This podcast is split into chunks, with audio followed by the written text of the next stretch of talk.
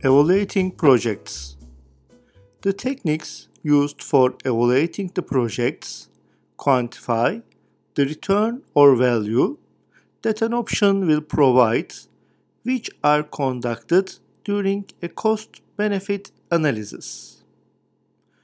Organizational standards might dictate, in part, which valuation technique is prioritized. But one common mistake newer business analysts make is trying to use all of the common techniques at once to gold plate their analysis.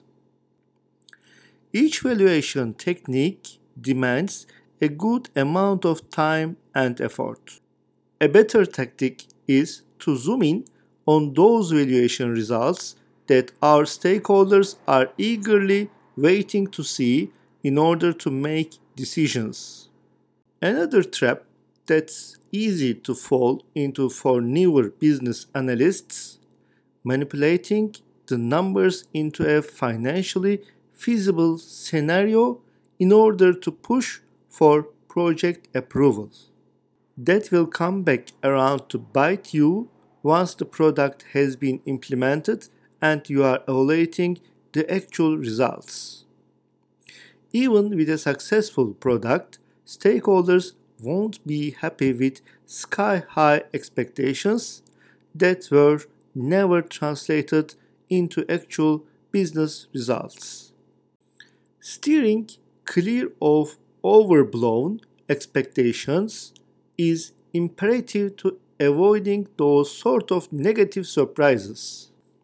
And that's made easier by basing valuations on hard data and verifying numbers when possible with subject matter experts.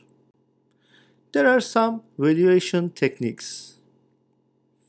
Internal rate of return. Incorporating both initial and ongoing costs. This technique is a projected annual yield of an investment. The value signifies the interest rate at which the net present value of all the cash flows will equal zero.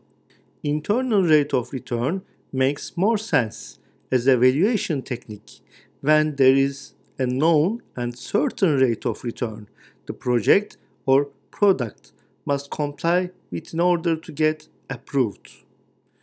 Because internal rate of return is a measure of return to cost the higher the internal rate of return, the higher the return a solution option is expected to deliver.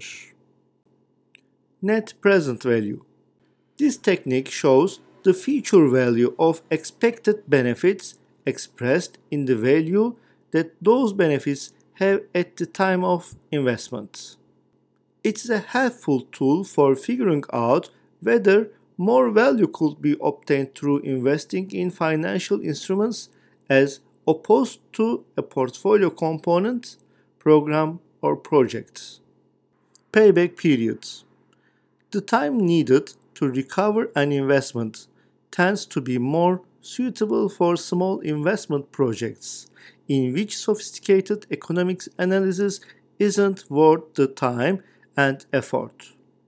Payback period is a relatively straightforward calculation, typically expressed in months or years. Payback period makes the most sense as a valuation technique when we have a known time frame for a product to be effective or the liquidity risk is a major factor for the organization. The higher the payback period value, the higher the risk for the organization. Return on investment. An estimate of profitability. This is calculated by taking the total projected net benefits and dividing them by the cost of the investments. To make this technique most accurate and helpful, it is recommended to include both direct and indirect costs in the calculations.